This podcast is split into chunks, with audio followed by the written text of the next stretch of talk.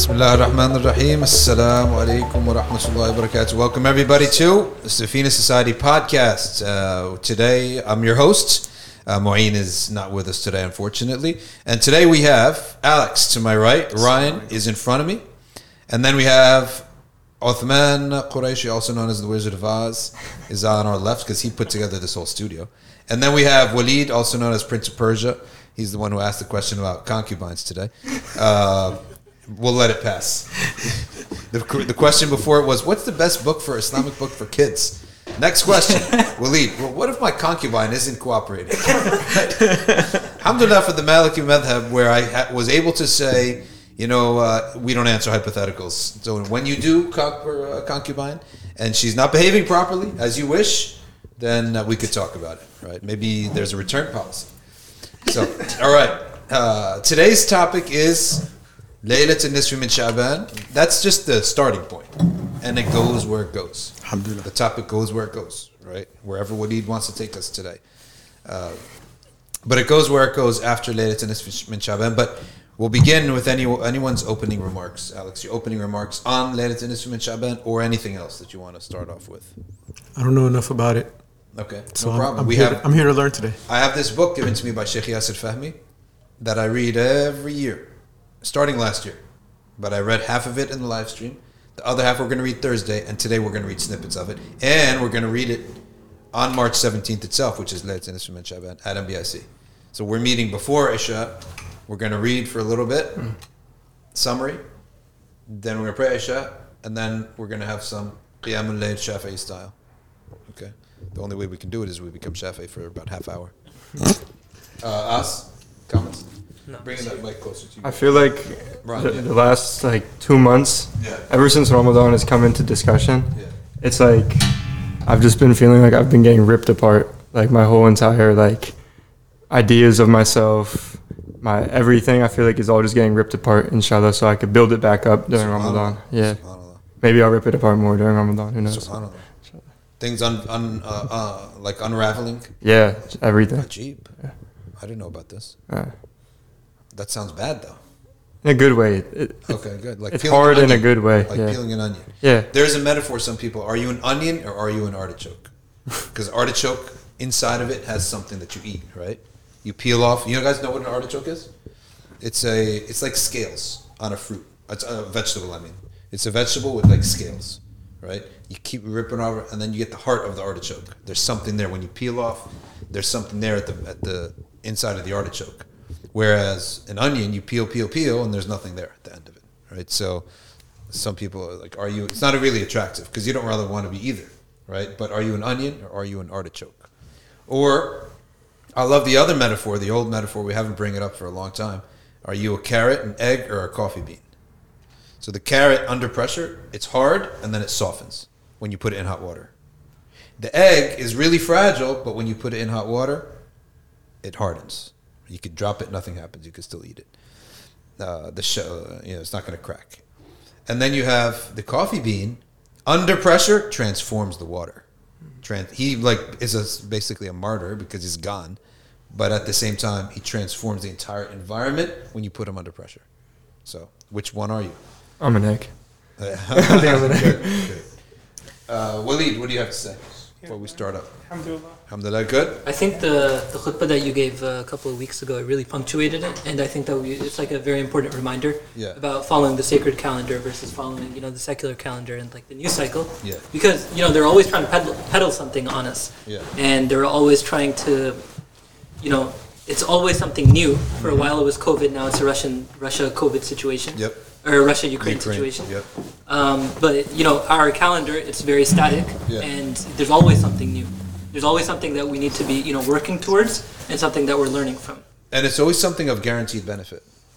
Like the sacred calendar of our deen is for your own benefit. The calendar that's created for us in the secular world, people don't realize, has been created for you by the marketing companies. Valentine's Day. All right, let's start from January. New Year's. Next event, Super Bowl. Okay. Next event, Valentine's Day. Next event, that's why I told you there must be a crisis between uh, February and March because there's nothing going on, right? They St. ha- they- they have to invent a crisis. Yeah.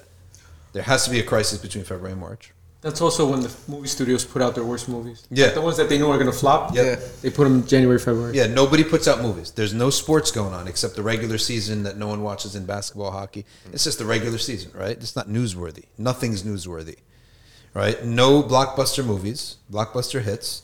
Uh, people are out. They're not out and about. They're home. They're ti They spent all their money too. People have spent all their money. Okay, so uh, that's February and March is the dead time, not for us, for the secular calendar, right? And then from March you go, okay, maybe March Madness is a minor thing, right? In sports world, in the whole scheme of things, it's a minor thing.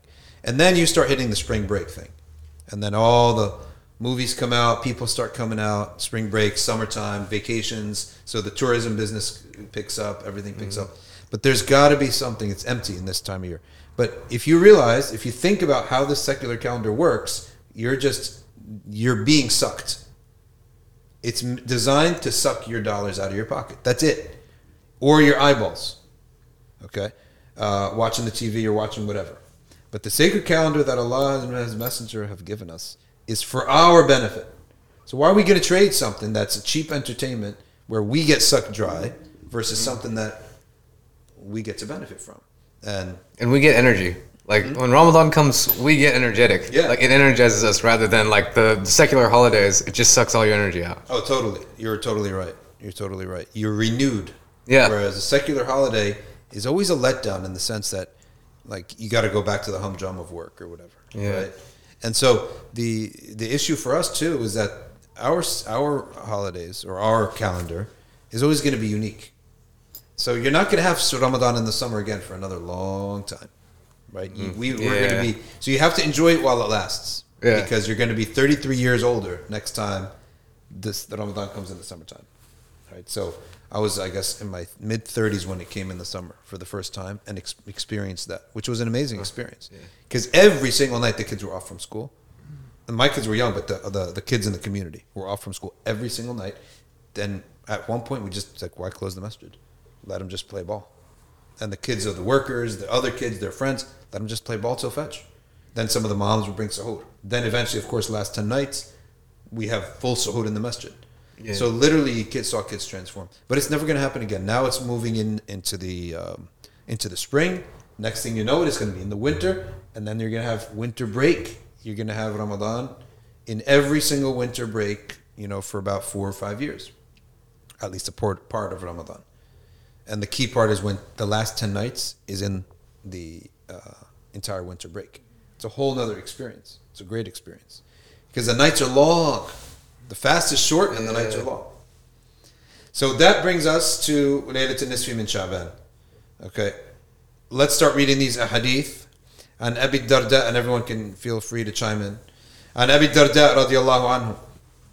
أن النبي صلى الله عليه وسلم قال ليلة النصف من شعبان يهبط الرحمن عز وجل إلى سماء الدنيا okay which means that Allah subhanahu wa ta'ala sends down his command or sends down his rahmah or sends down a malak to fulfill his will فينظر إلى فينظر إلى أعمال العباد and he, he gazes upon the acts of the servants, which you may ask, isn't he always seeing the acts of the servants? Well, of course he is. But whenever Allah subhanahu wa ta'ala says that he does something, which he always already does, it means extra emphasis. That means the sins are multiplied and the good deeds are multiplied. Everything's multiplied. Whenever Allah says Allah's gazing upon you, that means whatever you do is multiplied. Okay, so the gaze of Allah subhanahu wa ta'ala is on the first row, and specifically the people behind the imam. This is another like athar. That means there's extra reward in that. And we know that there's greater reward in the first row anyway. So anytime that Allah em- says that He does something that we already know in general He does, it means it's emphasized and maximized. فَيَغْفِرُ لِلْمُسْتَغْفِرِينَ He, seeks, he, he forgives those seeking forgiveness. وَيَتُوبُ عَلَى التَّوَّابِينَ And He relents upon those who are relenting unto Him. وَيَسْتَجِيبُ لِلسَّائِلِينَ And He answers those who are asking. وَيُكْفِي الْمُتَوَكِّلِينَ And He suffices those who are relying upon Him. In uh, Sidi Ahmad Zarruq, in his Sharh of Hizb al-Bahr, he says that uh, The dua of a person is of a couple kinds. The first dua is the dua that he feels and he knows that is something as if Allah wants to give it to him. He feels that because every time he makes that dua, a sakina descends upon him. He feels a calmness every time he makes that dua. So he calls it dua as sakina, which means it's a talab that he has intuited that Allah wants to give it to him. Because every time he asks for it, he feels a sakina. Secondly, is dua al muttar, the dua of the um, someone who's in complete uh, desperation. And then the third type of dua is dua, dua al mutawakkil, the dua of somebody he has no desires at all. He's in a complete state of s- uh, sakina, and he's uttering the dua that is in the sunnah out of ibadah. But he's and he's totally relying on Allah. And if you notice the dua of the sunnah, most of them are very general. Waleed was just talking about the. Uh, Mike. Oh, sorry. Uh, I was just talking to Waleed earlier uh, today about uh, the dua, the types of du'as that were accepted, uh, like categorically, um, from the uh, the oppressed, the uh, parent for the child, and um, the uh, the traveler, right? So it was like the same conversation, but just like a Yep. upside, yeah. Yeah, and uh, we have to read that book actually. Um, Sidi Ahmed Zarruq's Sharh of Hizb al-Bahr. It's amazing. We should read everything from Sidi Ahmed. We have to. Yeah. Yeah, we have to. And then he says, "و- وَيَدَعُ أَهْلَ الضَّغَائِن لَا يَفْعَلُ بِهِمْ شَيْئًا مِنْ ذَلك. And people who have feuds, he leaves them off. Feuding with another Muslim, leaves them off.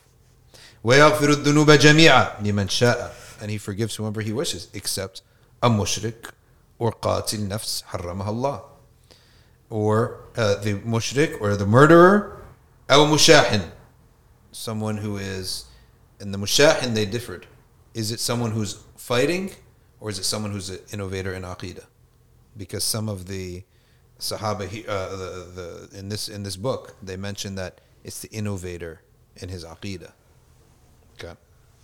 any comments so far I should have read the next hadith ومن حديث عبد الرحمن بن سلام بسنده عن عثمان بن أبي العاص رضي الله عنه قال قال رسول الله صلى الله عليه وسلم إذا كان ليلة النصف من شعبان وذهب ثلث الليل if it is the night of Sha'ban and one third of it is gone okay, ينزل الله تبارك وتعالى meaning shortly after Isha which is a third of the night is gone that Allah subhanahu wa ta'ala comes down to the earth of this world هل من داع فأجيبه anyone asking so I can give him هل من مستغفر فأغفر له ف- فأغفر له Is there anyone seeking forgiveness? I'll forgive him.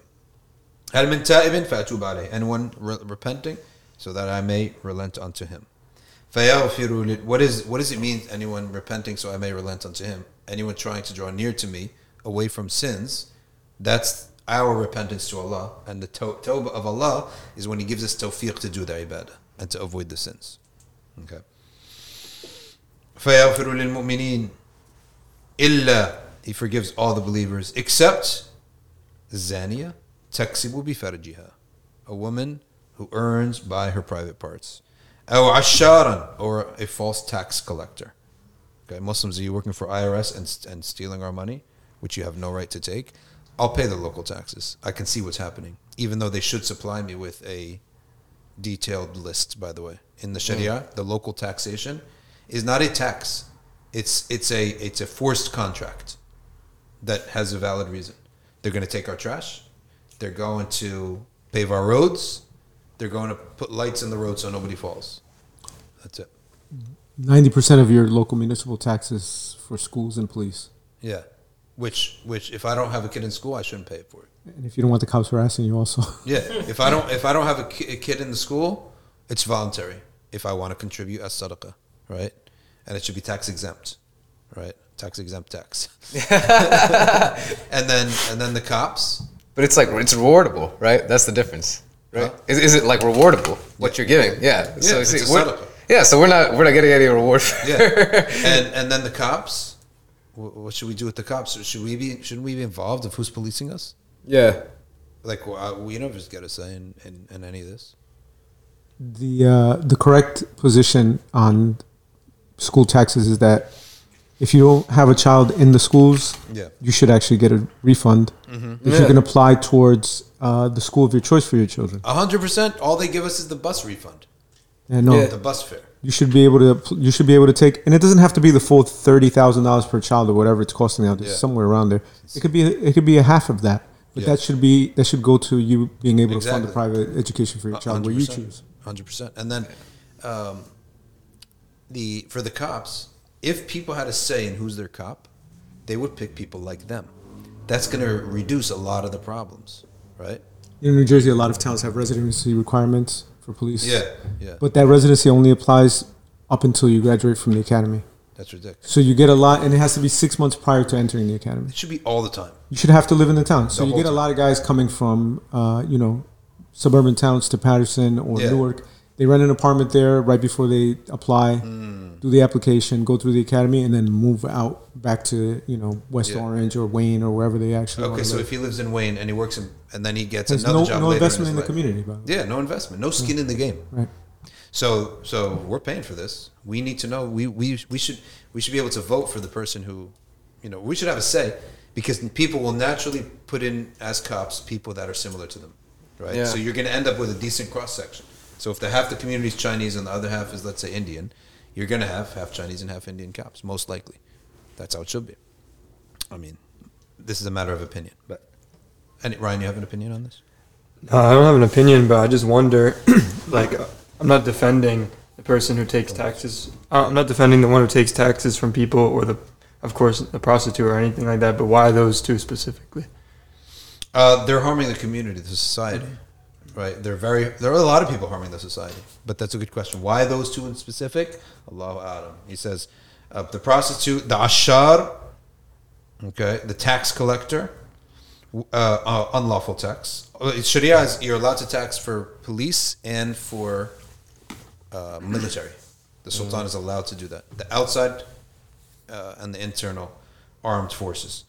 Uh, أو رجلا أو رجلا بينه وبين أخيه شحناء a man with whom there is another feud all right with with whom he has a feud وروى محمد بن عيسى بن حبان بسنده أن أبا سعيد الخدري رضي الله تعالى تعالى عنه دخل على عائشة رضي الله عنها فقالت عائشة يا أبا سعيد حدثني بشيء سمعته من رسول الله صلى الله عليه وسلم أو أبو سعيد الخدري Tell me something that you heard from the Messenger of Allah صلى الله عليه وسلم أحدثك بما رأيته يصنع I'll tell you with what I saw him doing قال أبو سعيد كان رسول الله صلى الله عليه وسلم إذا خرج إلى صلاة الصبح قال If the Prophet goes out to the uh, Fajr prayer that's the proof that we call it Salat al-Subh right there Malikiya call Fajr, we call it Salat al-Subh. Fajr is the time, the Salat is called Subh. You have to be careful with that, though. Yeah. Like if you say it to Egyptian, they're gonna think I know, 9 it's, o'clock. it's the prayer when, Yeah. whenever you woke up. Somehow in, e- in Egypt, they have considered it, Salat, it on time is called Fajr, but if you pray, wake up late and pray it, it's called Subh. I don't know how that happened. اللهم املأ سمعي نورا وبصري نورا ومن بين يدي نورا ومن خلفي نورا وعن يميني نورا وعن شمالي نورا ومن فوقي نورا ومن تحتي نورا وأعظم لي نورا برحمتك See, that this didn't, didn't necessarily have anything to do with uh, Laylatul Nisfi min Sha'ban. It's just That hadith. at night. At period. Yeah. Yeah. Um, to Ryan's question, I think Mm-hmm. those people are eating from the haram, right? And they're not abandoning their trade. Yes, the, it's it's rizq Right. from the haram. Yeah. And So- to get them to make tawbah as well, right? Before Ramadan comes, could that also mean another reason why? It could be. Yeah. So those people are like the the man in the hadith. His clothes is haram. His food Yeah. is haram. So how should his uh, uh, dua be accepted? Everything about him is haram, so Yeah. dua is not So if you're accepted, if you're eating from haram and it's like your profession, not like you stole, yeah. yeah. but like you're constantly all your rizq is haram, then there's no acceptance of it. Yeah. So anyone whose rizq is muharram, right, his dua will not be accepted. It's one of it's one of the uh, the responses to a lot of the you know laments about people's du'as, like especially here in the West, when, when people's du'as are not accepted. But how much of the stuff that we're doing is haram? The, the food, So true. the the houses that we're living in, That's the you know the money that we're making. Subhanallah, astaghfirullah al-azim. Question about that. So people who get the uh, rizq from a hal- uh, haramin, so what's the extent of that? Because of course, if you're working with riba directly, if you're working with riba directly, of course we can I guess consider that being haram, right? What about like an engineer working in um, like defense industry or people like fueling the uh, schools called school to prison pipeline or So, so you know, you see what I'm saying? What's like the limit? You, the, the, the basic rule on jobs is that you look at the indus, the, the company. If the company is serving an unlawful means, then no work in it is allowed, even changing a light bulb there. And if you're an HVAC guy and they said, come change the heating, it's not allowed. If the general aim of the company is lawful, then you may work there but not do the, the thing that is unlawful in it. So that, for example, let's say you're selling, you're working at a fish market, the overall, you know, function of the company is halal. But then if he has like one or two products that are haram, then you don't sell those products. But the overall working in the fish industry, selling food uh, that is halal, lawful to eat, is halal for you. That's the overall ruling on those things. So, how do you categorize the banking industry? Is it saving people's money in the bank, or is it purely riba? Right? Probably, probably more closer to the haram. Right? They don't. they- in the United States in 2022, banks don't actually hold your money for your savings. Yeah. They take your money and then make loans on a multiple of that amount that they have in Ten holding. ti- times times ten, I think they're allowed. Yeah, so Yeah. fractional reserve banking, right? So if you deposit a hundred thousand, they'll lend out a million dollars based on what you put in, Yeah.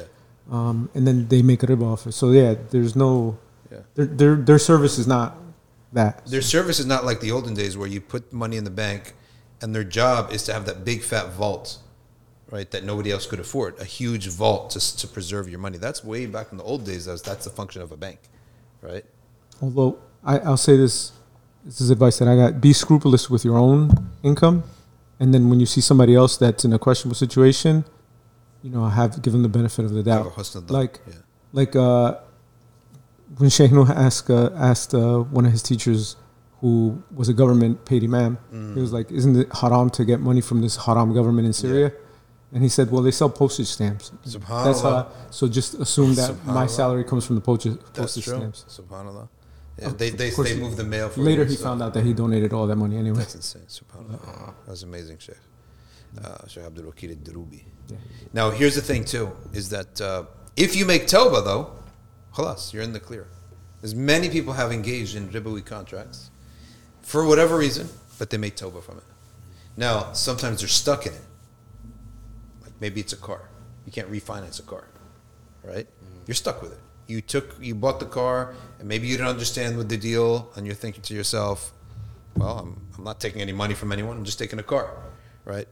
And I'm just paying. This is the number that they gave me. So many people might think that, uh, where's my riba? I didn't take money from someone and give it to somebody else, right? Because they built in the loan right. That's built in the sale. So many people could get confused with that, even though the technical answer is, according to most of the ulama, that it does count as a ribawi transaction. But if you did fall into that, khalas, make istighfar, make a sincere istighfar, and move on, rather than trying to justify it. I always try to wonder people who try to alter Allah's law by justifying it. Like, who are you Yeah. fooling? Who do you think you're fooling? Right? Do you actually sleep better because you fooled yourself? Why don't you clear your conscience by just admitting guilt and say, "Oh Allah, I'm weak. Forgive me." Hundred percent. This Yeah. is the entire. By the way, I'm I'm sure that there's legitimate Islam, and I don't know enough about finance to Mm-hmm. make a claim one way or another. But the whole idea that we're going to really try real hard to structure something Islamic to Yeah. model it after riba banking, Yeah, just the Yeah. whole project doesn't make sense. yeah. I mean, there might be there might be how ways to do it, but Well, what they that's have not done. the real way to do it. Profit, profit, inter, uh, profit percentages. You know, talking like Yeah, like that's that's how they. But the thing is, what they're doing is they're looking at haram banking, Mm-hmm. right? Just to be simplistic about it, and going, how can we do that in a way that's not haram? Yeah, Rather than looking at it and saying that that whole industry is terrible, and Yeah. there has to be we have to find new ways. Like uh, a man, Amana in uh, California, that's a they they it's like a trust for buying homes. They just completely go away from the whole financing model. Yeah. It's, it's part of a it's part of an inferiority complex and a lack of confidence in our own indigenous tradition, like the, the ability for us to come up with something on our own to be a valid alternative to this, and a It's lack going of to take, a, originality. it, but it will take a lot of capital to get it going. yeah, that's the, and then The- the like thing mo- is- most of the people with the capital And have gotten it through haram. And Yeah. cooperation, which we don't have as a Cooperation, community, too. which we Yeah. should have. But we're like the vegans that eat all the fake meat. Yeah. Yeah, for sure. That's what I'm saying. Like, how how weird is it? Like to me, I mean, like I guess people here in Jersey, it's like normal. But like to me, when I came here and everybody's eating like pastrami and salami, but it's like halal. I'm like, dude, Yeah. what? It's there's a reason. I mean, it's haram. You're the talking about actual meat is bacon. haram. But but pastrami at least is beef, right? Yeah. Even non-Muslims pastrami, like Yeah, non-halal okay, yeah, pastrami yeah, is beef at least, right? But like, yeah, but, but I mean, the bacon, like the halal beers and stuff. I Yeah. mean, like, dude, just like, come on. That beef bacon though. Here's the thing. Here's the thing. I actually, uh, from what I understand, the, the the the ones that survive, whether it's university or guidance, behind the scenes they are a conventional bank, selling loans, right? yeah, yeah, yeah. which is haram, right? Selling contracts, etc., and borrowing from Fannie Mae, and what it's called Freddie Mac or whatever. Yeah. So, but the surface contract for you is basically for your own conscience to be able to buy a house and say, okay, here, take this, with your own conscience in front of Allah. We'll do the haram in the back. Yeah. Right? I don't know. If, Yeah, yeah, you, do you guys I, know I this? think that that's what it is. I, I heard like so. I, I had a friend from uh, Saudi, Yeah. and he was like trying to get uh, something from a halal bank or whatever. He said once they like after like talking to them or whatever, once they stopped being around the bush, they just called it riba. They didn't even bother. Like they were just like, yeah, yeah, we'll, we'll set you up with this riba loan, whatever. It's The thing, the thing is that the, the uh, once the contract passes from you, it's then treated like any other uh, packaged loan there- that's bought and sold. Okay, because that's why after a while you're going to get yourself. You realize you're paying some other bank. Right when you when you get one of these deals, it doesn't change the fact that the contract you signed is valid. It's a valid contract, but he took that and he sold that to another bank. Now, now some of these guys who are listening, they might get upset with me, but I'm telling you what you should the the regular agents should not get upset with me because I'm confirming the contract that Muslims are signing is a valid contract. What they do behind the scenes, first of all, university is not a Muslim-owned operation. Mm-hmm. It's a guy out of Dearborn, I think, Michigan. Yeah, originally from Jersey. He's an Italian dude. Italian guy. Yeah. Yeah. And then guidance, I didn't deal with them to be honest with you, but I have heard it's the same exact thing. You start with them, you pay them. After a couple months or so, you're gonna find like some random old bank that you're paying some random old bank, and the bill says interest rate. Okay. So in any event, that's a whole nother can of worms. You, um, I don't know if you guys know um, a guy by the name of Safdar Alam. No, he's who's on, that? Uh, he's on Twitter. Yeah, I know. He's a he's a finance guy, but basically he you know he worked in the Islamic finance industry for Mm-hmm. years and years, like an executive at the highest level, and you know a consultant now. Basically, what he's describing is exactly what we're talking about, where we know and we're imitating the kuffar. And he says that you know he brings up the analogy that you know I'm an executive apparently I don't know, you know, I'm not a faqih or anything, but somehow as an executive, I always know exactly what to tell the faqih that I'm going to to get the fatwa. Yeah. He says that I have a 100% success rate, Yeah. and every single person in the industry has a 100% success rate in the financial contracts and the, you know, the, the products that they're selling and the fatwa that they get back. And, you know, because the thing is, is that it's one thing to get the fatwa and it's the other thing to actually present you know the information regarding it he knows exactly what points to obscure and what points not to mm-hmm. obscure mm-hmm. and you know how to present it and then you know the alim e- either they're not doing enough due diligence or it's being you know they're being deliberately lied to and the situation is being made far less complicated you know to you know dumb down so that they can give the fatwa that they want Yeah. This is this is uh, one of the what what do they call it? One of the hazards, uh, occupational hazards of Yeah. the mufti. Mm. Your job is to make stuff halal for people Yeah. if possible.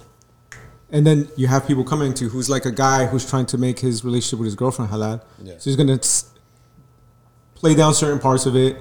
Say, well, I did buy her a gift, and we did have an agreement. so he's trying to make it seem like a marriage, and the mufti finds a way to call it a halal marriage, right? No, yeah. Here's the thing. That the, the thing is that, like very much like Islamic schools, the reason that solutions don't get ha- found made, or Islamic schools can grow, but uh, is that whenever you have something that you need to do right away, right? The ummah needs homes now.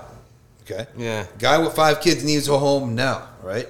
So they make a solution. The problem is that once you make a fatwa based solution, you usually never move on from there right? Mm. So once you make a like a shortcut solution, a quick a quick fix solution for people, you usually have no urgency to move on beyond that. to get a completely original scheme of uh, of things. Now, what I'm the reason I mentioned Islamic schools is because, or masajid even, you need one quick right away. We need one. So there's oftentimes no time to sit down and plot out the perfect scenario of let's get a funding source first, then we get our building, and then we never have to worry about you know it being cheap or anything because we have a funding source. There's no time for that, right? We need something now, real quick, and that's how most Islamic organizations they grow up with almost handicapped as is because there was a quick fix because it was actually urgent. Alex, you gonna say something? Yeah, just two quick things. It's like Yeah. it's like the fatwa from the European Council on halal meat. Muslims need to eat, get their protein right now, Mm-hmm. Yeah, yeah. so we'll allow it. and then you have people still quoting that fatwa 35, 40 years Yeah. later, however long it's Yeah, been. the the uh, the fatwa the, when when something becomes a uh, fatwa that's spread, it's treated as if it's the ruling Yeah. after a generation, right? So that's the danger of rukhsas. Now, next chapter, إحياء ال- لي- إحياء ليلة النصف من شعبان الترغيب في إحياء ليلة النصف. So the uh, encouragement to give life to this night. There's no specific ibadah, but he's going to give you different things here in general. وروى ع- عبد الرزاق ابن همام عن علي ابن أبي طالب رضي الله عنه عن النبي صلى الله عليه وسلم قال إذا كان ليلة النصف من شعبان فقوموا ليلها وصوموا نهارها If it is the night of the nisf of Shaban, stand its night and fast its day. فإن الله عز وجل ينزل فيها لغروب الشمس and Allah subhanahu wa ta'ala comes descends into it until Maghrib إلى نزول الشمس فيقول ألا من مستغفر فأغفر له Is there someone seeking forgiveness so that I can forgive? ألا من مسترزق فأرزقه Is there not someone seeking rizq that I can make him wealthy? Give him rizq. ألا من مبتلى فأعافيه Is there anyone tested with a tribulation so that I can uh, relieve it for him. ألا كذا ألا كذا حتى يطلع الفجر. Is there anyone like this, anyone like that? Until right, the morning comes out. Okay, uh, comes up. يطلع الفجر. So he says أخرجه ابن ماجه في سننه والبيهقي في شعب الإيمان. So if anyone has an issue with this idea of fasting Nisf Sha'ban and making a lot of Qiyamul Layl in the night of Nisf Sha'ban, go to Ibn Majah complain to him. Go to Bayhaqi. go to Imam al Bayhaqi. Tell him you misled the Ummah. Tell Imam al Bayhaqi that he misled them. Who's going to have an issue with Imam al Bayhaqi? Who it is said that every Imam, eh, Uh, all followers of the four madhabs, they owe their Imam something and their Imam owes them nothing. Except the relationship between Bayhaqi and Shafi'i. Because Bayhaqi outlined the Shafi'i school, wrote his biography, filled in the blanks of what Shafi'i didn't talk about, but based upon his precedent, what he would have said about it. So they always say that about Al Bayhaqi to a Shafi'i. So if Allah is going to put this man in that maqam, then we should believe that he, he has wara and he has caution in the hadith that he transmits to the ummah. Okay. And he was also the last known major transmitter of hadith. You know that? He was the last one that is considered like his book where he went out and got the asanid himself. After him, nine, most of the books are just citing the pre, the, the major books of hadith. Like for example, for the hadith of Nawawi, of course he came way later, so he's just citing from the books. He doesn't, nobody chase, chases after the asanid anymore. Right? After Bayhaqi, khalas. Next hadith وروى الأصبهاني في الترغيب عن معاذ بن جبل رضي الله عنه قال قال رسول الله صلى الله عليه وسلم من أحيا الليالي الخمس وجبت له الجنة ليلة التروية وليلة النصف من شعبان Whoever gives life to the five nights, what are they? The first of Rajab, the, night before the first of Rajab, the night of the two Eids, Laylat al-Nisfi min Shaban, that's four, and Laylat al-Qadr, that's five. Okay. وروى من حديث عمر بن عثمان ابن كثير ابن زياد بسنده أن رسول الله صلى الله عليه وسلم قال من أحيا ليلة النصف من شعبان وليلتي العيدين لم يمت قلبه يوم تموت القلوب His heart will stay alive. Okay. His heart will stay alive if he does qiyam in these nights. Okay. استحباب إحياؤها استحباب إحيائها بصلاة التسابيح. All right. The recommendation of giving it life with Salat al-Tasabih. Um, screenshot this actually. There. Because I know someone in our community who loves Salat al-Tasabih. I think we all know what that is. I'm going to send it to him. Uh, والأولى إحياؤها. Okay. Meaning بسائر أنواع القربات. The word does it mean to give life? إحياء الليل means all the forms of of good deeds. Whether it's sadaqah, whether it's salah, whether it's dua, whether it's uh, قراءة القرآن, whether it's salah on Nabi sallallahu alayhi wasallam. Okay? All of the forms of ibadah. بصلاة التسابيح التي علمها النبي صلى الله عليه وسلم لعمه العباس ولغيره من أقاربه صلى الله عليه وسلم فروى أبو داود I love Abu Dawud. He is one of the strongest books. Like there is very little weakness in his books, right? And he's considered the little Imam Ahmad. He was like whatever Imam Ahmad was upon, he was upon. Like he, he honored, Imam, he loved Imam Ahmad so much, and Imam Ahmad loved him so much that to honor him, Imam Ahmad cited him in his Musnad. Like he takes a hadith from him in his Musnad, and back in the day, that was actually a testament. Yeah. Instead of like saying something officially, you if you cite him, if you take a hadith from him, that's a sign that you find him trustworthy. So that's uh, uh, Abu Dawood. And Abu Dawood eventually, after Imam Ahmad's mihna, and Imam Ahmad became khalas, like a veteran scholar, that uh, the, the ruler of Iraq, the Khalifa, came and he asked Abu Dawood to go to Basra because Basra had a fitna, it had a drama, there a really terrible thing happened in Basra. And he said, Go and revive it. We need you to go there and revive it by start teaching there. So he moved over to Basra and he revived the city. Now, Abu Dawood has a whole sanad that goes back to Abdullah bin Abbas. That the Messenger sallallahu alayhi wasallam qala lil Abbas ibn Abdul Muttalib. He told to Abbas, his uncle, Ya amma ala u'atika. Should I not give you something? Ala amnahuka. Should I not gift you with something? Ala uhibbuka. Should I not love you? ألا أفعل لك عشر خصال Should I not do ten things for you إذا أنت فعلت ذلك غفر الله لك ذنبك That Allah Ta'ala will forgive your sins if you do these ten things. Yeah, and look at the Prophet described it as love, gift, uh, uh, uh, uh, something to give him. He said, أوله الآخرة uh, قديمه وحديثه خطأه وعمده صغيره وكبيره سره وعلانيته So the Prophet ﷺ is saying, all this you'll be forgiven. The, fir- the first world, the last world. Major sins, minor sins. What you did in private, what you did in public. So he's going on with this. And tusalli arba raka'at. So this is mubalagha. The Prophet's really uh, expanding this matter. Okay? So he says, صلي أربع ركعات. Four rak'ahs. تقرأ في كل ركعة بفاتحة الكتاب وسورة.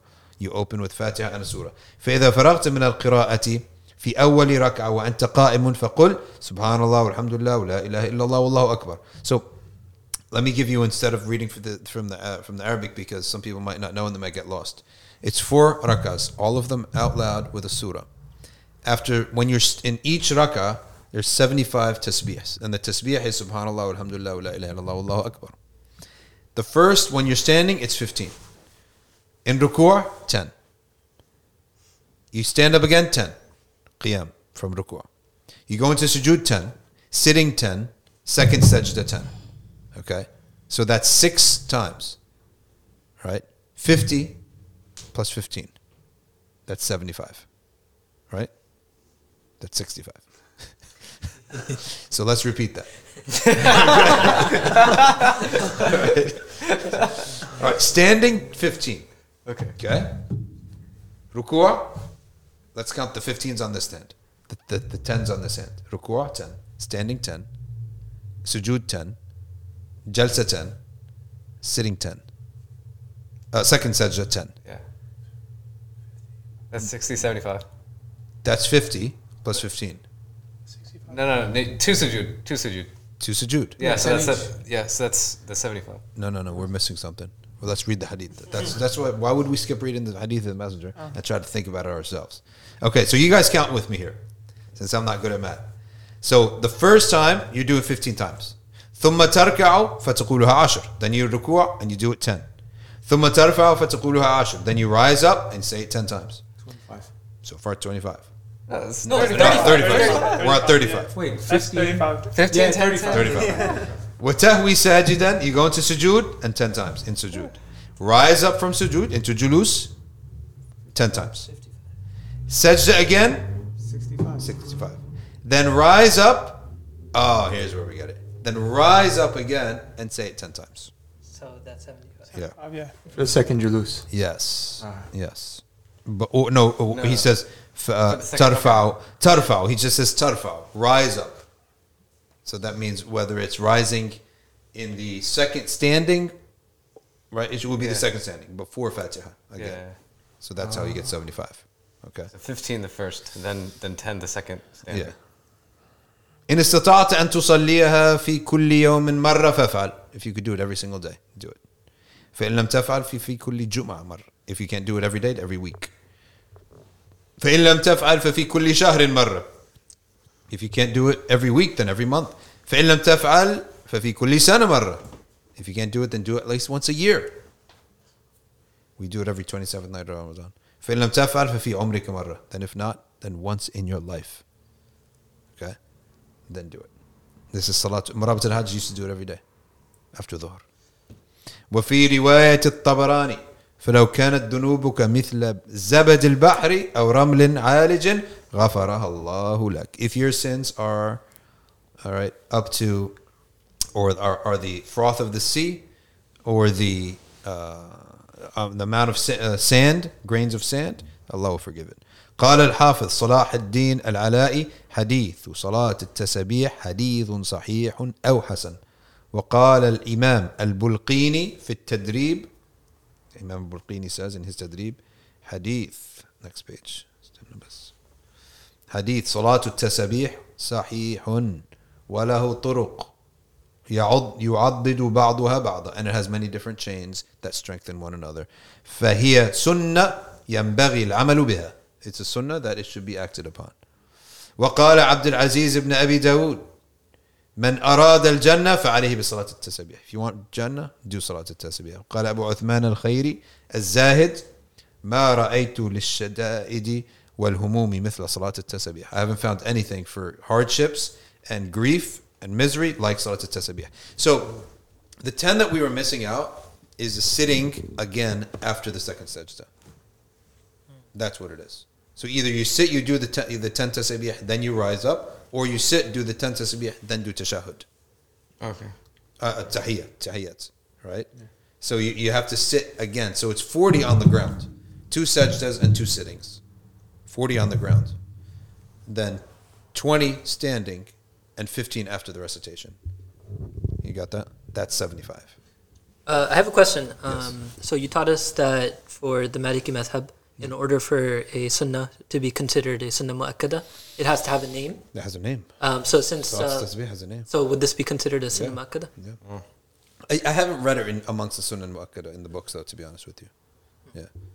You haven't? No, it's when you read sunnah Mu'akkada in the books of fiqh, you hardly read it about Salat al-Tasbih. Is it's congregational always? No, right? It should be. s- s- Uh, it's. Uh, no, I don't think it's congregational. It could be congregational, but it could not. It, but uh, it was usually prayed individually, and the tasbih is usually done silently. Uh, but there is, we do have a concept of silently out loud, only for the sake of showing people what to say. If people don't know what to say, and that's every once in a while you say something out loud, right? Every once in a while. For example, Habib Omar does this actually in Tarim. They Allah scholars do this. Um, so he'll be it'll be dhuhr, but then for like maybe a few seconds you'll hear what he's saying in his sujood in his ruku'. And the reason they say that is that people do that so that the people learn. Does you ever wonder how did anyone know what the Prophet was saying silently? Because sometimes he would say it out loud real quick, for a brief moment. Like when you're teaching kids dhikr after salah. Yeah. Dhikr after salah, after salah, the in all four madhabs, out loud. There should be some, or uh, I don't, I don't want to say all four, but I know that, for example, Hanbali madhab, they differ upon the unison of it. But dhikr should be out loud after the madh- after the, because the Prophet ﷺ did that. It's in Bukhari. Yeah. That the way he taught the Sahaba how to do the tasbih was by him doing it out loud. No. Every, every, Yeah. every madhab. Yeah. I haven't found the one for the Maliki school, but it probably has one. Yeah. Has a thing where you just like You're like, this, you just forgot logic and you went with Yeah. some something textual here. Yeah. like, it could be out loud together, but not in unison. yeah. What is that? How does that work? it's a cacophony. Wait a second. We don't we have an example of that? Isn't the example of everyone out loud without unison called the origin of tarawih? Because everyone was doing it oh. out loud by themselves, It and the Sahaba mess. said, "This is we can't do this. No one can focus." So the Sahabi, one of the Sahaba, came and brought them all together. He didn't even ask Sayyidina Umar if you notice. He appointed an imam and he did it. Then Sayyidina Umar saw it and accepted it. Ni'matul bid'atu hadi. So, uh, also, can you ever have a group of people doing something out loud without eventually syncing together, being in sync? S Y N C. There's a law, like a scientific engineering law behind. What this. is it?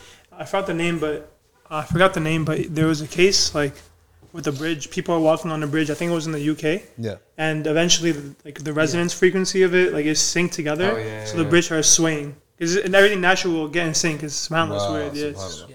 Yeah, they, say, a they say that when you're in salah, eventually everyone's heart beats sing too. Ajib. Yeah. Well, uh, yeah, there's a lot of physical phenomenon that when people are together, they they come into sync. This is like sort of you know, not really the appropriate thing, but when women are together, and they they have their their own uh, monthly, Yeah, they, they, they match up their schedule. They match up. Also, what about the hadith of the Prophet? He said, uh, "Who is who's that, whoever's ameen matches the ameen of the angels, right? Yeah. All his sins are forgiven. So when you're in sync with the malaika, right? So the secondly, this is not to be uh, you know go too far into it, but when they say the difference is between dhikr in unison or dhikr not in unison, all right, fine. Show me where's the dhikr that's not in unison. Show me where it is. Where is the out loud dhikr where it's not in unison? Yeah. Why, why are they taking that as the default? Yeah, why is that the default? But also, where is it? Yeah. If if that's the sunnah, where is it? Like, can I go to a gathering, such a gathering? Can I go to such a gathering where it's out loud dhikr, but make sure you're not in unison? And then if and if you match, if you say la ilaha illallah the same time the person next to you, someone shoots you a dirty look, right? why are you in unison with me, right? Subhanallah. Everything in our deen is in unison. Stand in the rows in unison. That's what I was going to say. Every single thing we do Yeah. is in unison. Subhanallah. Your eye blinks in unison. You don't blink one left eye, then the right eye. Everything in Allah's creation, when it's beautiful, it's in unison. Subhanallah. You ever see those birds when they fly together and they move around like Yeah. as one group? yeah, it's yeah. amazing, right? Uh, it's a khalq of Allah, and the Prophet even said, "Who's if your ameen matches the ameen of the angels? Why? What's there's something great about unison, unicity. Well, choreography, you know, Yeah. like every, every like all the performance art. It's all like it's about being in. un- The, the magic is when you see it all happening together. That's it. Yeah, in unison. That's the beauty of it. So, but if you have that opinion, then come to our dhikr gatherings and be out of unison. No problem. Do your own thing on the side. As long as you're not next to the mic ruining it. At-Tabarani added in his Mu'jam al-Awsat that the Prophet sallallahu alaihi wasallam said, كان يدعو فيها بعد التشهد وقبل السلام and he used to make dua after the tashahhud but before the salam فيقول or فيقول اللهم إني أسألك توفيق أهل الهدى وأعمال أهل اليقين Oh Allah, I ask you the tawfiq of the people of guidance and the deeds of people of yaqeen ومناصحة أهل التوبة and the advice of the people of tawbah وعزم أهل الصبر the strength yeah, the resilience of the people of patience وجد أهل الخشية the seriousness of the people of khashya وتعبد أهل الورع and the worship of the people of cautiousness and deen وعرفان أهل العلم the knowledge the the I guess gnosis the irfan the, the knowledge of the people of knowledge or the gnosis of people of knowledge حتى أخافك so that I fear you. اللهم إني أسألك مخافة تحجزني تحجزني عن معصيك معاصيك.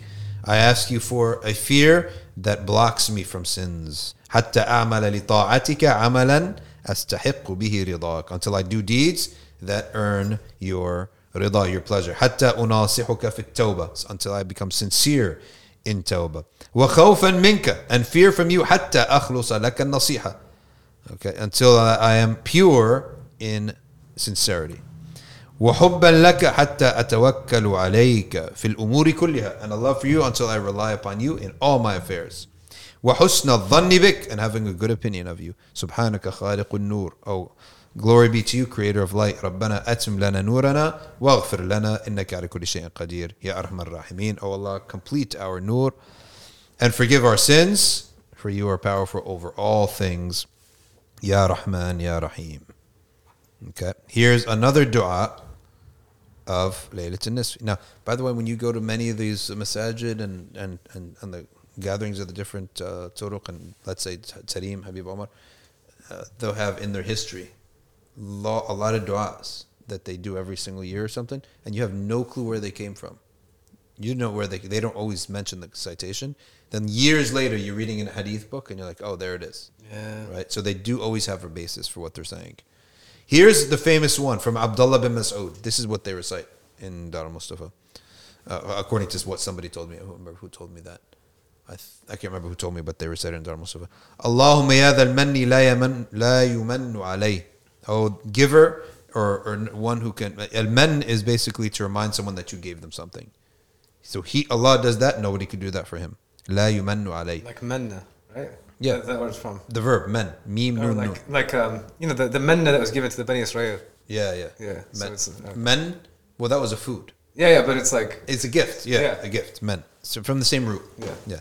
يا ذا الجلال والإكرام يا ذا الطول والإنعام لا إله إلا أنت ظهر اللا آه، ظهر اللاجئين وجار آه، ظهر اللاجئين وجار المستجيرين ومأمن الخائفين the abode the sanctuary of those who are afraid and the support for those who are in need and those who are who need support إن كنت كتبتني عندك في أم الكتاب شقيا فامحو عني اسم الشقاوة If you have written me and decreed to me to be شقي okay, then wipe away my name from those who are miserable وأثبتني عندك سعيدا and confirm me with those who are happy. وإن كنت كتبتني عندك في أم الكتاب محروما مقترا if you have uh, written me in, in your book of destiny to be deprived and impoverished على رزقي ومقترا على رزقي that means my rizq is withheld.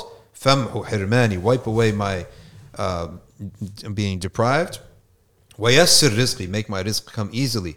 وأثبتني عندك سعيدا and confirm me to be happy amongst the happy.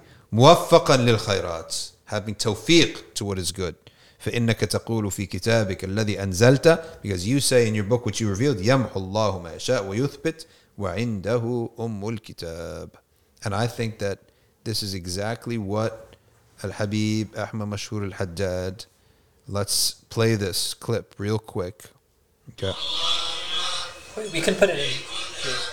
here. Yeah, this is it. Hold on.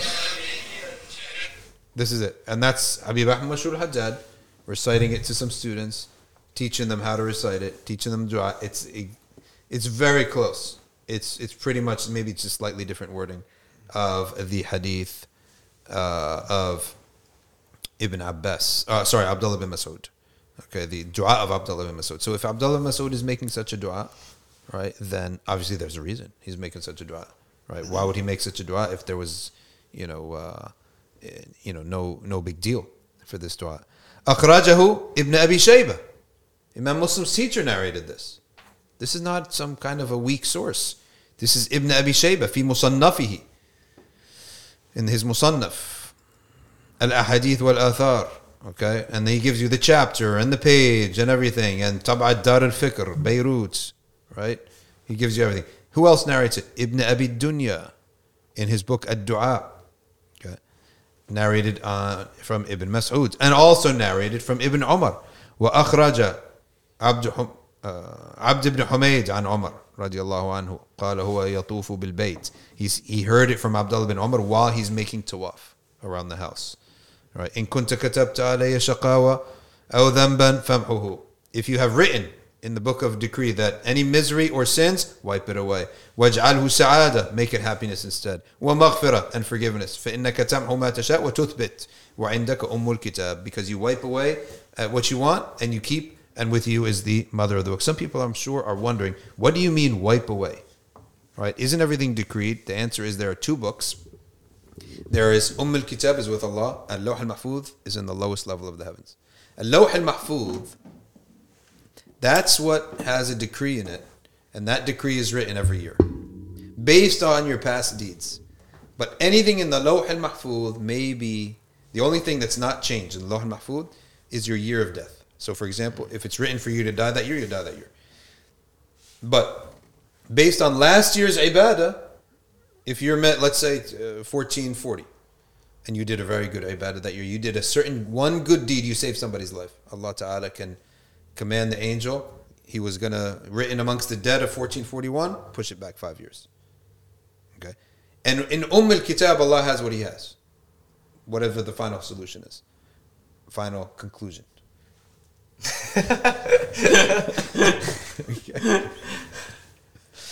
Where's my man Sigmund? he slipped up. Okay, so so then uh, he then says that his his uh, uh, death date can be moved. Once it's written for that year, that's the only thing you want to change. But otherwise, dua can change things. Everything can change things. So some say, well, why then? What's the point? Point is to show us that we have an impact, not to feel trapped, and to show the malaika Allah's rahmah, and to show us Allah's rahmah. You know what I'm saying, Alex? Yeah, I was going to say that sometimes people find this, these concepts difficult, especially when you're talking about you know de- destiny and predestination. Um, and the thing that helped me out when I had these questions was you have to understand that. So you're making dua, and then you have this result. This is not changing Allah's decree. Rather, it is Allah decreed for you to receive this thing after you make dua, Correct. and decreed for you to make that dua, and knew it before you knew that you needed it or would ask for it. So, and if you're being held back from the dua because of some doubt about this kind of stuff, then that's your proof right there, That's true. right? So make the dua and know that that dua is what Allah wanted you to make, destined for you to make, and destined for you the answer to it. uh, also the other way to put it is, is that what is the concept of an answered prayer the concept of the answered prayer is that your heart was connected to what allah or, or inspired by what allah already wanted for you so everything is within allah's qadr and even the famous hadith of that Prophet ﷺ said, "Rubba ash'atha aghbar law aqsam ala Allah la qasama," which is basically that there may be a disheveled, impoverished person. He, if he tells Allah what to do, could you imagine? You can't even tell your parents what to do. It's haram, right? it's haram to tell your parents what to do. And Allah- Allah's, yeah, and of course, is going to be deserving of more adab than that. But why is it that Allah tolerates this person? That He can say, "Oh Allah, do this," and Allah will do it. Firstly, number one, how does Allah accept that adab from him? That lack of adab, number one. And number two, how do we understand this from a theological perspective? Did Allah do it or He told him to do it? So the first answer is, this is what, look what Allah says. Ash'atha aghbar. Disheveled. Now He's not disheveled on purpose. That's makruh to do. It's makruh to make yourself look like a zahid. Okay? If you actually are zahid, for the simple reason that this man has tolerated everything Allah threw in his way. And he never once complained. Because he accepted everything that Allah threw his way, and he accepted every prohibition and every obligation that Allah uh, bestowed upon him, Allah Ta'ala tolerates everything from him. So when that person obeys in that perfection, and in the things of in the world that happen, he accepts it. He says, "Okay, it's from Allah, therefore it's going to be good." By repeatedly doing this over years and decades, he puts himself in a position where his heart is right under the qada. His heart is like right under al-Lawh al-Mahfuz. Whatever his, he's constantly being inspired by al-Lawh al-Mahfuz. Therefore, when he says something, it happens not because of him, because his heart is already under al-Lawh al-Mahfuz. So he's all any idea that comes into his mind, okay, is something that already Allah has already willed. So his whims has been transformed. His desires are transformed. He has a sensor. It's as if he has a, an antenna that connects to what Allah wants. So he loves something, he only loves it because Allah wants it. If he hates something, he hates it because Allah does not want it.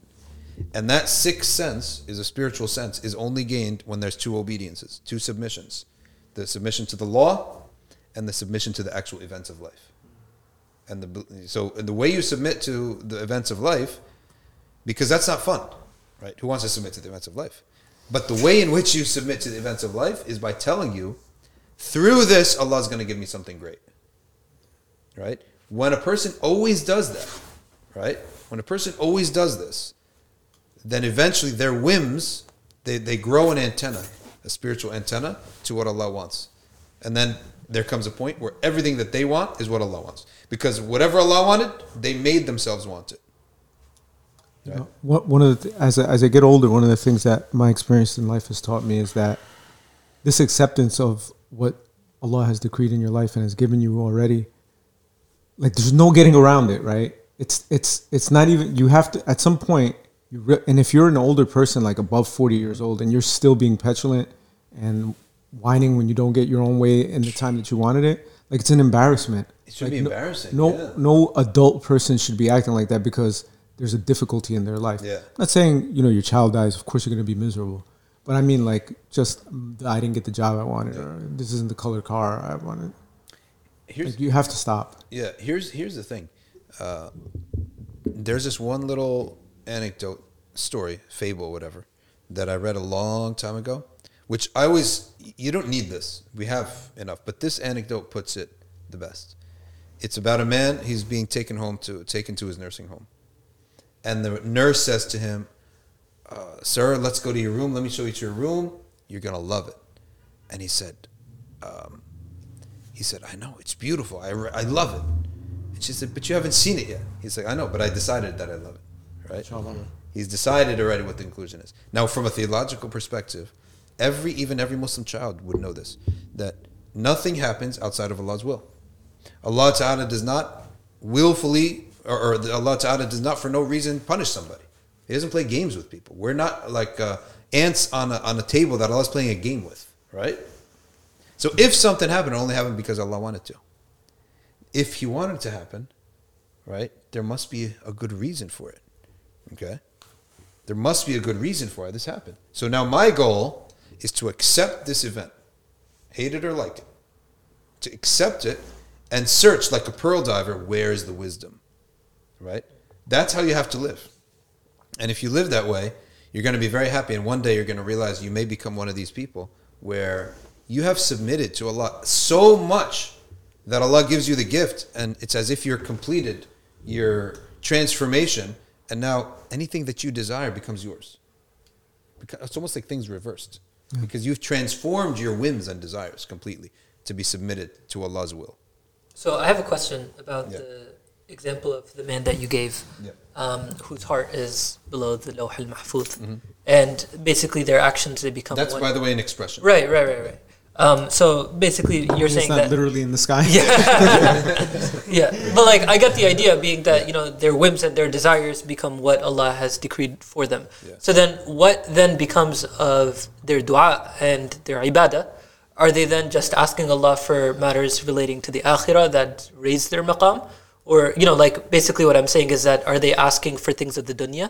They, they, they are asking for what they, what I bel- what I from if I understand correctly, it is that they become inspired. If they're inspired to ask for something, or if they feel that Allah wants them to ask for something, okay, and they receive a sakina when they ask for that thing, and there are many things telling them to push for that, then they know Allah wants it for them. So they have a sensor of they know what Allah wants and what Allah doesn't want.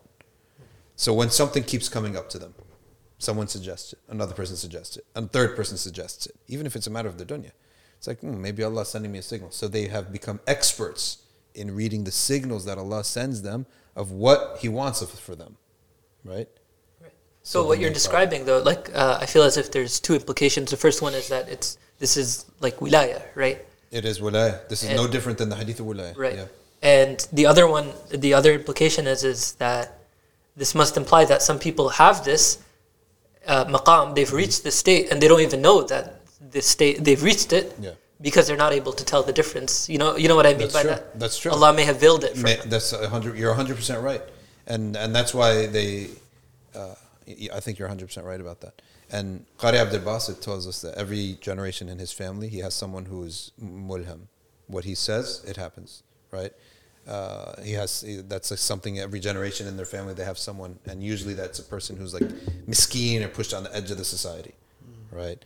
Um, I remember one time that there was a person who was who had very arrogantly moved the tent of somebody who was doing i'tikaf in the mosque.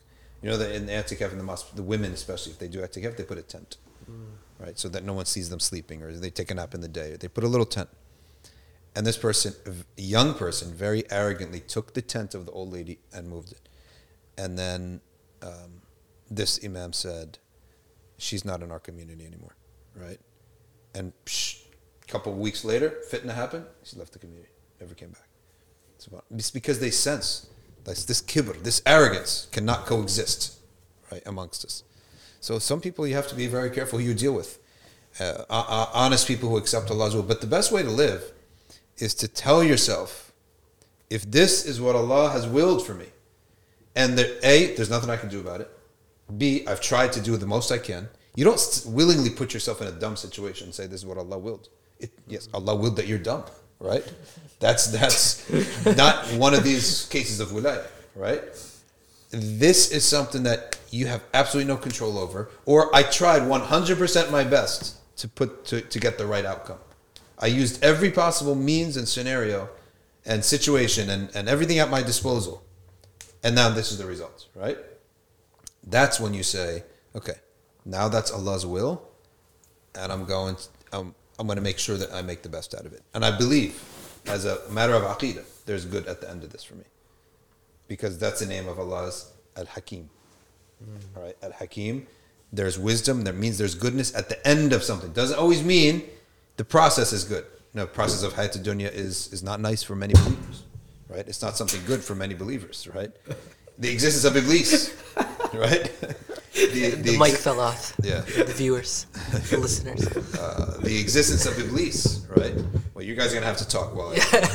All right. Yeah, so- you guys talk. I think Sheikh, so that that lines up also with the Hadith Qudsi of the I am as my as my servant uh, thinks of me.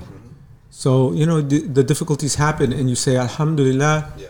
this is a test that's strengthening me for something better, and then that's actually what it'll be, as opposed to I can't believe I'm so unlucky, which is such a stupid concept. Wh- When I, uh, are we, am I on? When we were in Michigan, someone asked a question, and he was like doing a devil's advocate type of thing, and he said that some people have a trauma that is so bad they can't handle it, right?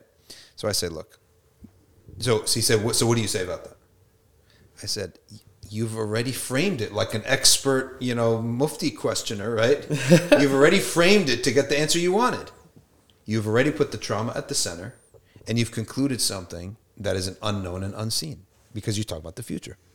The trauma is so bad. So, so where's the first? Where's the energy going to the trauma? Who's the protagonist in your little question? The trauma, right? That he can't handle it. Okay, he can't handle it in the past. We can always change the past. The past does not. Their future doesn't have to reflect the past. Or are you saying you can't handle in the future? How do you know the future? Right? You don't know the future.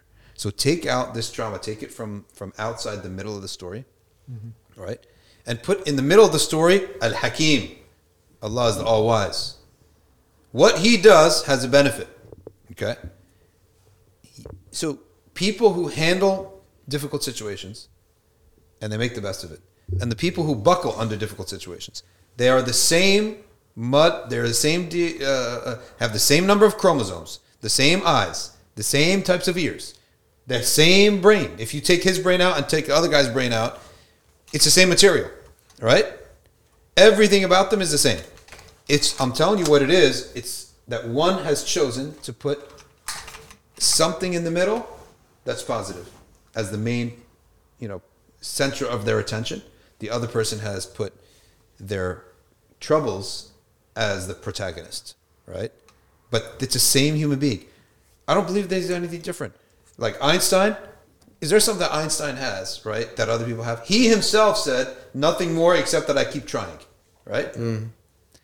I mean, first of all, he was interested in physics. That's the main thing. If anyone else is interested in physics, and he was very creative, okay, so you don't. I don't believe that human beings are very much different from one another. he himself tells you the, the real difference between me and others is they give up and I don't give up. That he is imagination is bigger than everyone else's. This is like kindergarten stuff. They teach you this, right? Yeah, i- intelligence. He did it.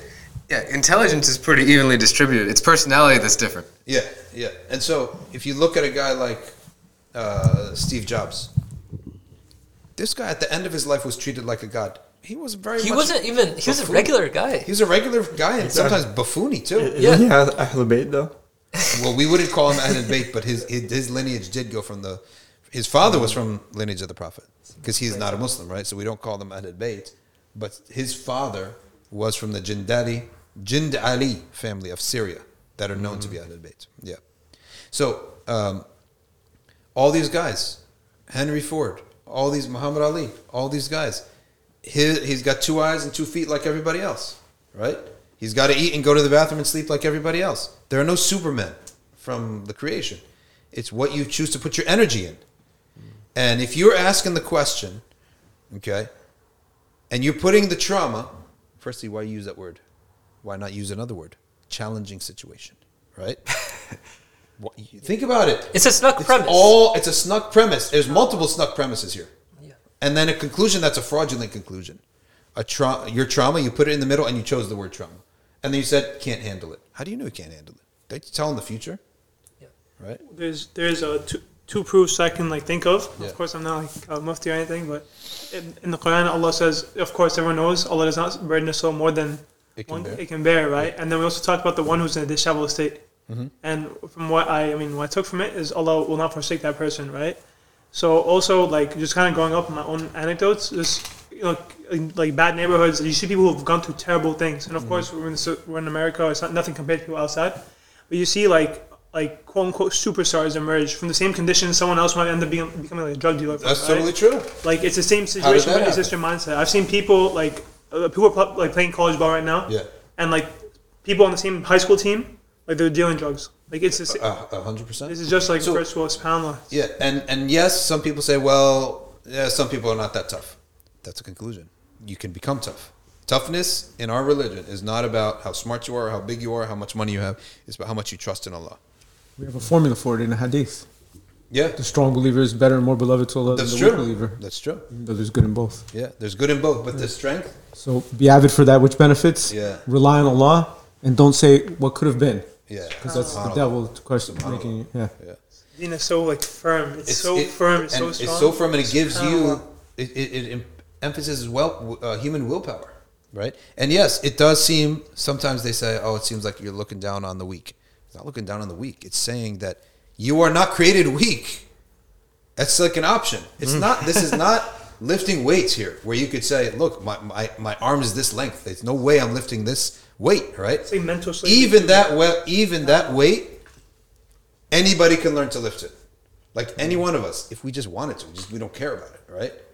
Is there anyone whose body physically cannot lift a certain weight if he trained? Let's say you have five years of training, you could lift a weight. Yeah. Barring some medical impediment, Yeah, barring some, but disability or something. barring something that is in your joints as a Yeah. problem, if you cared about it, you could lift it. So there's no. So don't say, "Well, some people are just weak." That's just a, a premise that you can't provide any evidence for. It's like a it's, a, It's a it's like a cognitive dissonance that has taken over the entire like society. Yeah. Especially the youth. Yeah. Um, It's Jabriya. It's because the thing is is that it's the it's like a framing issue Mm-hmm. because the situation you know subhanallah we know people within our own community you know for example people who have literally seen their families die in concentration camps Yeah. Mm-hmm. and they come here and they have a much more successful and happier life they're not as depressed as a kid who's never gone through difficulty Yeah. you know like real difficulty and the reason why is just an issue of framing Mm-hmm. where you know they've created you know exactly what you're describing as you know their trauma at the center and we've you know framed it in such a way as if the problem is like it's insurmountable and it Yeah. goes back to what you're talking about the rizq as well where you know if we limit our rizq then you know that's all we're going to get but if we realize that Allah is wide and His rizq is wide, Yeah. and it can come from any place, and His you know His wisdom is wide, then you know our you know our world opens up. It opens up, and, and and and you're framing it in such a way that you where you feed because the way the medical industry is and the, and the counseling industry is, you are feeding this this this thing, trauma. Yeah. Okay, let's go. It's Tuesday. Let's talk about our trauma. Let's come on uh, next Tuesday. Join the group and let's everyone talk about your trauma. So go into Instagram. Okay, let's see what personality you are based on your trauma. How many times am I going to see this damn word? Right? Um, it's dhikr. This is dhikr of Someone had to say Iblis. it. Someone had to say it. SubhanAllah. It's dhikr, wallahi. I mean, this It is. is. hypnotism. It's Yeah. hypnotism, man. You know what's crazy? I, Yeah. I haven't like I mean I got off social media a while back. Well, I'm probably I'm thinking like 2015, 2016. I started seeing that word kind of Yeah. pop up more.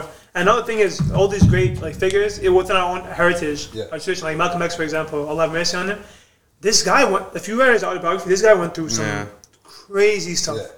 He didn't talk till I mean to my knowledge I could be ignorant, but I don't think he talked to like a actual therapist who sat down like you know tell me about this and that and they'll reel you back in.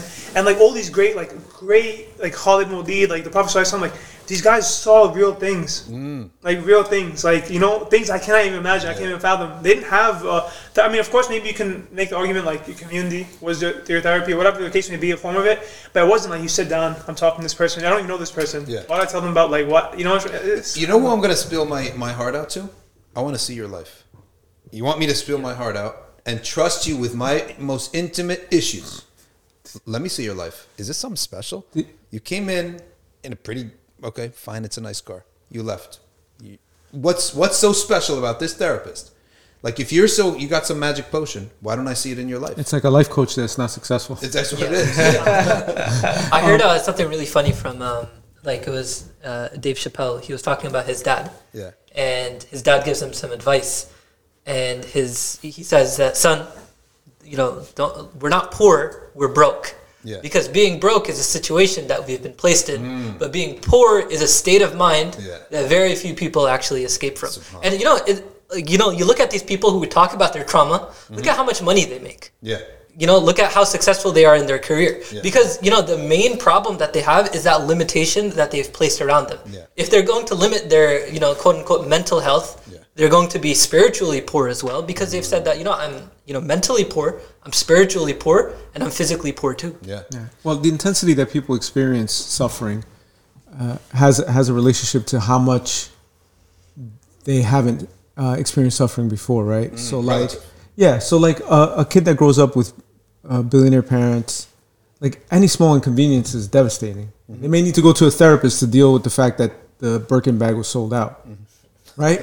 Which is nothing. It's relative. Yeah, or or like you know when the stock market crashed in '29 and all those uh, wealthy people who would eventually recover their money or at least still be better off than the vast majority of people committed suicide because they just weren't as wealthy. Yeah. Whereas a poor person, they'll take a financial hit and they'll just keep it moving because they understand that it's not that bad.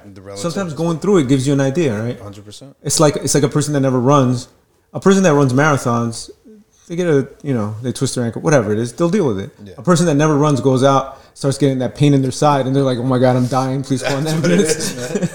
That's so that. that's it. It's just because they haven't been toughened up. Yeah, it's all relative, and that's Yeah. why the Prophet ﷺ said, "Look at the miskin, look at the poor." Why? Because you don't want to be poor, but by seeing the poor, by seeing the miskin, you relatively realize how much ni'mah you have, and that's the value of zakat. Back in the old days, you went out and you found someone to give zakat to. Mm-hmm. By finding someone to give zakat to, you're looking, "Oh my gosh, you wore those shoes, right? This is the jacket that you're wearing.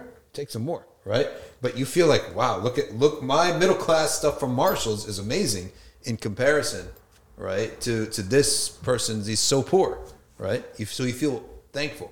Sheikh, What you just said is one of the wisdoms too. In that is that you said, "Oh, here, take some more." Yeah. Because what we do now with zakat is we put it in a computer, we give the bare I hate minimum. this. We give the bare minimum, And and, we we will go, ha, khalas, I'm done, right? Yeah. Whereas if you saw the poor person, you're you're not everyone, but most people, their sense of compassion, their sense of honor, their sense of dignity would be like, I'm not just going to give you eighty four dollars and fifty eight cents. I'll round off. Here's a And, hundred. and that's where the zakah given uh, uh, on the computer is something that is halal, fine with this tawkil, it's called, right? You give it someone else to give it on your behalf. You're relied upon, reliable uh, agent. But the real thing is to see the miskin, to see the fuqara. Of course, here we're not going to have 50 Muslims on the uh, in an area that are poor, but in every Islamic world, Islamic countries, You will see that, right? And I was walking one time on Eid, uh, Eid al Kabir, Eid al Adha, uh, with my uncle in in Egypt area called Maadi. Has a poor area to it. Has a new area and has a poor area. So we're walking and we see like a, it seemed as if it was a Cadillac, right? And the guy was standing on the back of his Cadillac truck SUV, and this guy, he's handing out uh, wraps of meat and envelopes of cash, envelopes like drugs, like a drug dealer, right? like like a hitman who gets paid in an em, a wad, an envelope of cash, and he hands it out like this. He hands it out. He's hand and he, like his sons are doing it or his workers are doing it, right? And and I'm like, what's going on here? So my uncle said, this is you see, this in Islam was why the poor they love the rich, right? Exact opposite of what you know. Uh, Yeah, how are you gonna have class warfare? Yeah, exactly. When you know this person is saving your life. Yeah, he's literally he's literally handing out uh, uh, wads of cash and trays of raw meat to people, right? Chilled raw meat, just tossing it like this, right? And then they're taking it and leaving, and everyone's leaving with like a lid up their hat. It's like an exchange. It's like he's getting Yeah. the dua of the people, Hundred percent. and the people are getting the sustenance that they need. it's such that's such an ironic like like system for Yeah. living. You know, I mean, it's uh, what's uh, Sheikh Abdullah bin Bayya. He says the like the greatest maqsad of, of Islam is salam.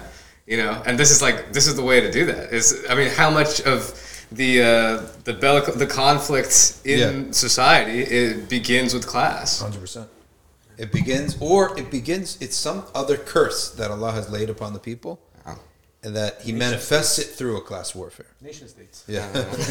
so, for example, um, when the people, the Bani Israel, during the time of Sayyidina Sulaiman, they become very fattened, and they started to do to fall out into many sins, including shirk, by marrying pagan women, and then allowing those pagan women to put their temples up, to put the idols in their homes. The kids grew up now. Those those kids grew up with like two gods. They're Yeah. Hebrews, but they also they love that God, right? It got really messy. But the way in which the iqab came, came through a class warfare, where the, the, the monotheistic, the people, the two states that were in where the capital was, in the south, where Suleiman's capital was, and the state next to him, okay, they, they did not have any paganism, right? And they were very rich. But then they were also oppressors to the poor states. There were 10 poor states to the north. So they were oppressing them with taxations. But the poor states were like, we're oppressed with these taxations. They're also the ones who loved, who fell into paganism. So one side was correct in their religion, the other side was correct as victims. So who wins in this case? Nobody wins. So the 10 states broke from the two. And then that became the 10 lost tribes of Israel because they, there's nothing unique about them anymore. They're pagans like everybody else. So they just dissolved in the people. And then the rest of the two states that remained uh, the only two monotheists, right? People who believed in Allah. So it manifests in a class warfare. Or although, although the root of the problem was disobedience of Allah. That was the root of the problem. Yeah. You can have a lot of situations where very rich poor people, very poor people get along just fine because they both have taqwa. Right? And the rich will tone down his richness. Like you could be rich, but tone it down a little bit, right? Because you're going to go to the mess with everybody else. So you have to tone. They, they have to learn some kind of class, right? Hasad is real. Hasad is real, and also breaking someone's heart is real too. You don't come in certain with certain bags and certain shoes and certain uh, cars. Like have two cars, one car for the masjid, one car for your work and for your rich friends. Parties, right? Isn't this common sense? Like if if somehow you you came and you inherited ten million dollars, you're not going to roll up to in like a Lamborghini, right? Even if you ever wanted to buy one for some whatever reason, you don't roll up with us to a, uh, with the Lamborghini or to, to everybody For else. Eid though. Hey, Especially if you're a single guy. yeah. Or you're looking for concubines. He's, he's not gonna have to recruit. He's gonna have to conquer. Just unlock the door. If we weren't popular before, I think we're going to be now. That's that? that's going to catch some viewers. Oh my gosh. Walid is conquer.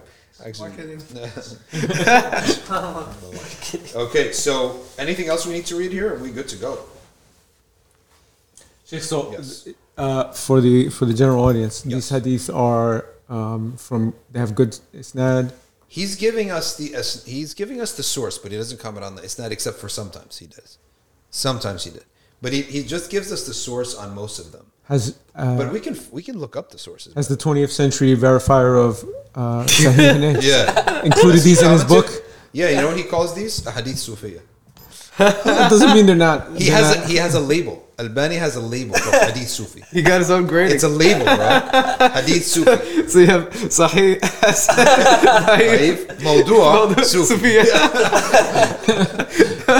Oh my goodness! If I'm I'm looking at all the footnotes right now, okay, and yeah, he does give some footnotes, and some some he just puts it in the text itself that who narrates it. and the fiqh ruling on acting on hadith of general General good deeds is that Imam Nawawi makes it very clear that we do act upon them. Yeah, you do act upon them 110 percent, and if it's weak, you just cite it with a sira al daifa. It is said, or it has been said, right? And there's uh, no harm in believing in these ahadiths. Because Nisfa Shaban is a belief more than an action. The action in it is action of qiyam and ibadah that you could do any other day. So there's no doubt, there's no problem in that. The question is the belief. Do you believe that Allah is going to answer? Okay, so what are we disputing? Isn't Allah Ta'ala uh, answering the dua every last third of the night? So all I'm believing that it's more on this night. More so on this night than any other night. That's it. So, um, if you want to deprive yourself, deprive yourself. what, what can I tell you? Subhanallah, people they love to deprive themselves. And you know, everyone knows that the last third of the night is the time to ask Allah for Yeah. something if you need it. Like when you were saying before, if you've exhausted all the things that you have to do to try to achieve something and it still didn't happen, one of the things that you have to do is get up in the last third of the night and Yeah. pray two rak'ah and then ask Yeah. sincerely, right? So everybody knows this, but how often are people doing it? That's true.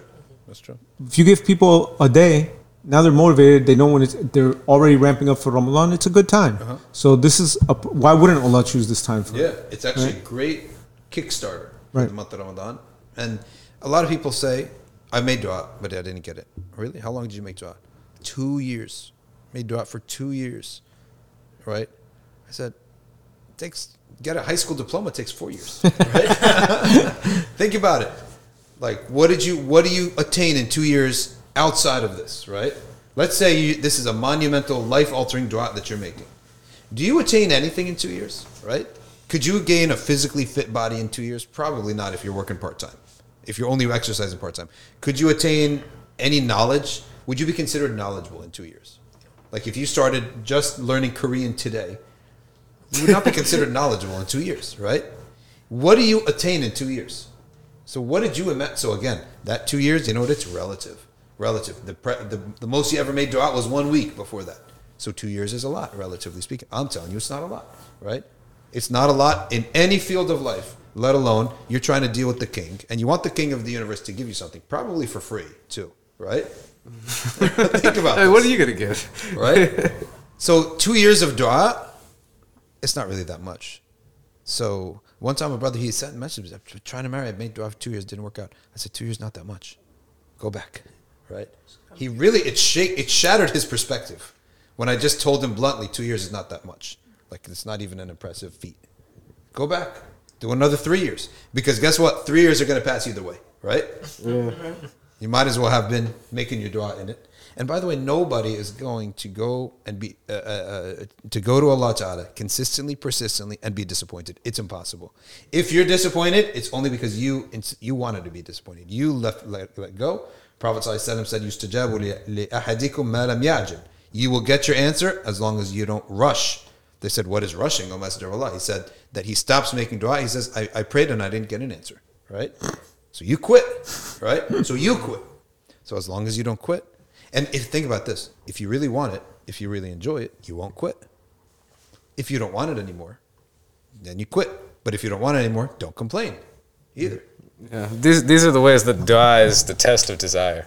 It is a test Yeah. of desire. Yeah. And here's the other thing that you, uh, uh, Sohaib said the, to, the, today. He said, "You, why don't you just die trying, right? Because giving up is not a maqam. Praying is a maqam. Making dua is a maqam. Dying, uh, giving up is not a maqam. So why don't you just stay on that maqam? Like, what are your options? Because if you go and you make dua for something for two years and then you give up, you set the precedent that you give up. Next time you want to make dua for something, you go for one year, two years. Well, you already set the precedent that you give. Who who's to say you won't give up again? You're a give up. You're you're you've, you've, you've created giving up in your mentality. In, in golf, they have this concept of a guy who, who didn't finish. Right?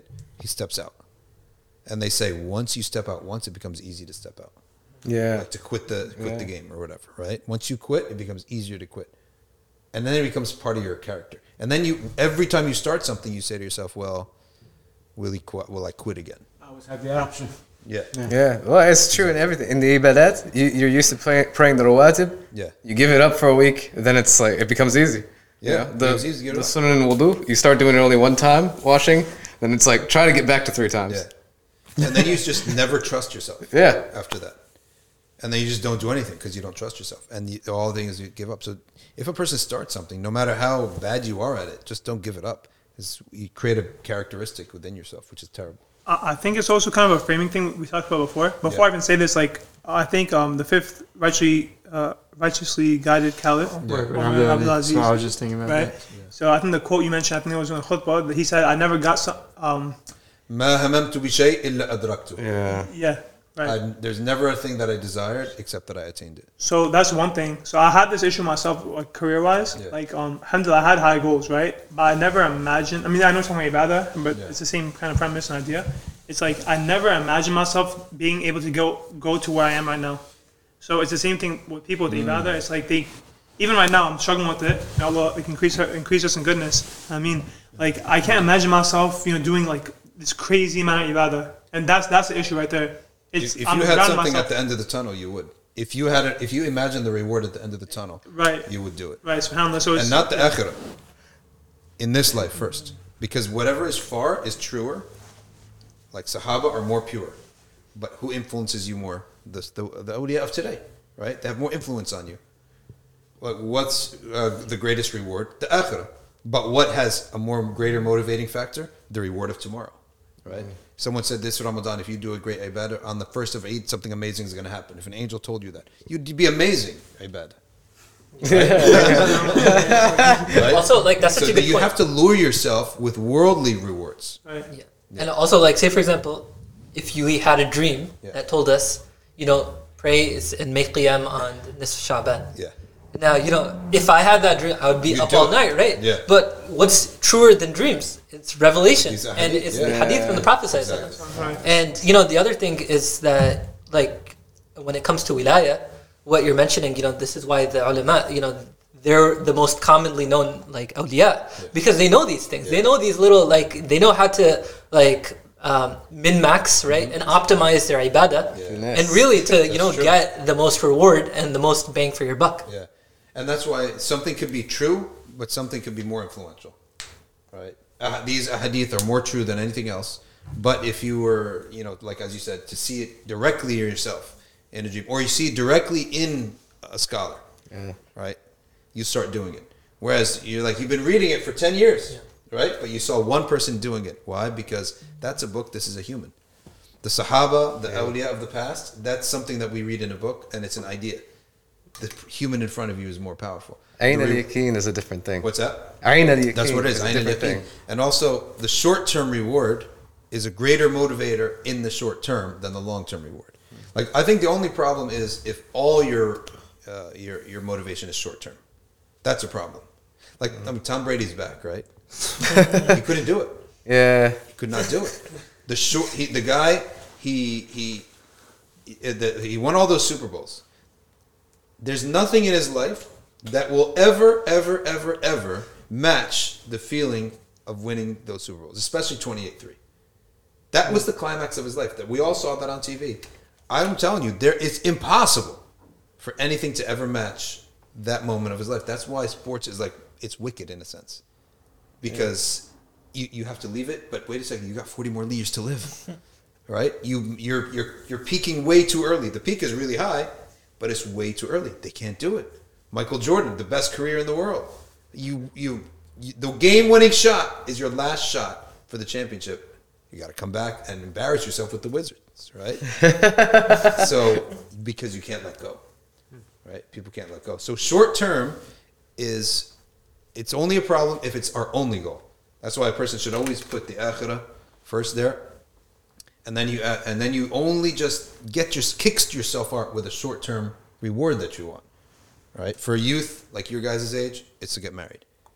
Okay. For other people, it's different things. Okay. And then uh, a person shouldn't have limits either. You never know. Amazing things could happen. Why would you put a limit to yourself? If it's not moving you, it's not big enough. That's how I put it. If it's not motivating to you, right? It then it's not big enough. So it's got to be as big. The size of your, your your prayer should be that which moves you, and you should realize it's only a carrot too, right? But use it. Get yourself going. Like for Walid, Yeah. it doesn't have to be marriage once. It could be concubines. multiple multiple wives, brain possessions, what have you. He is single right now, by the way. He is, single.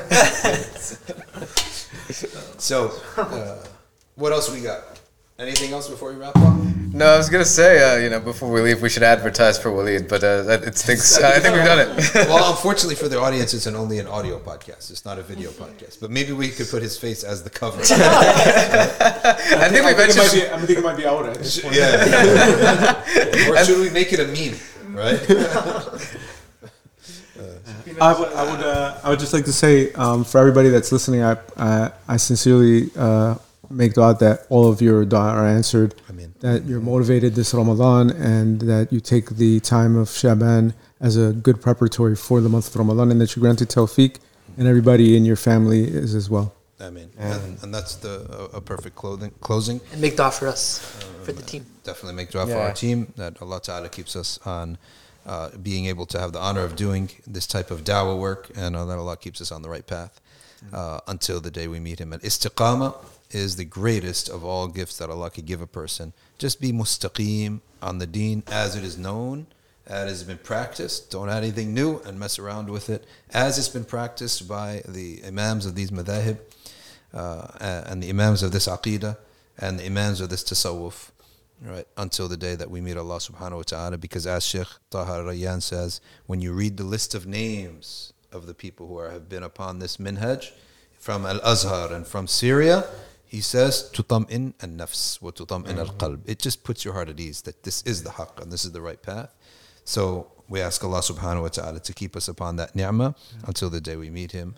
And everything else, inshallah, is extra.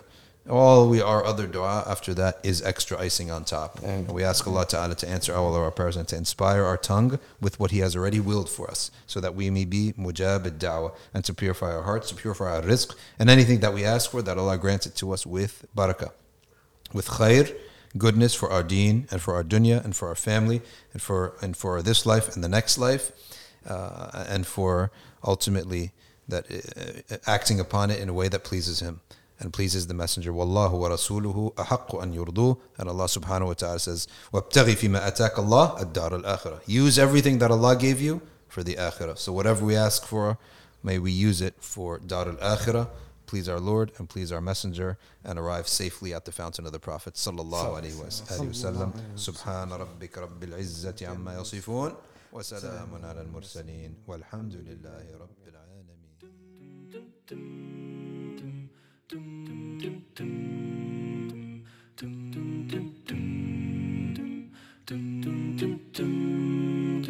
حين محل البلاء جئت إليك ذليلا أناجي من لي غيرك ربي يسمع مني شكواي. من يستجيب الدعاء إلا الذي قد دعانا إليه من لي غيرك ربي معقود فيه رجايا. لا تعاملني بذنبي يا جواد يا كريم. إنني عبد ضعيف حظه لا يستقيم. لا لا تحرمني ربي من لطفك العميم. فسقامي تعبتني يا ربي الرحيم.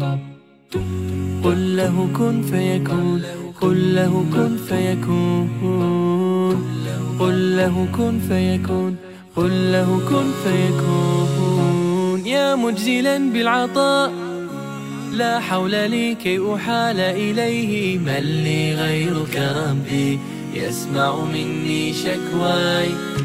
يا من لقلبي شفاء من كل داء خلقت دواء من لي غيرك ربي يشفيني يا مولاي.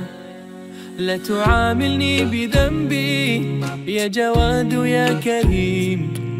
إنني عبد ضعيف حظه لا يستقيم. لا لا تحرمني ربي من لطفك العبيد. فسقامي اتعبتني يا ربي الرحيم.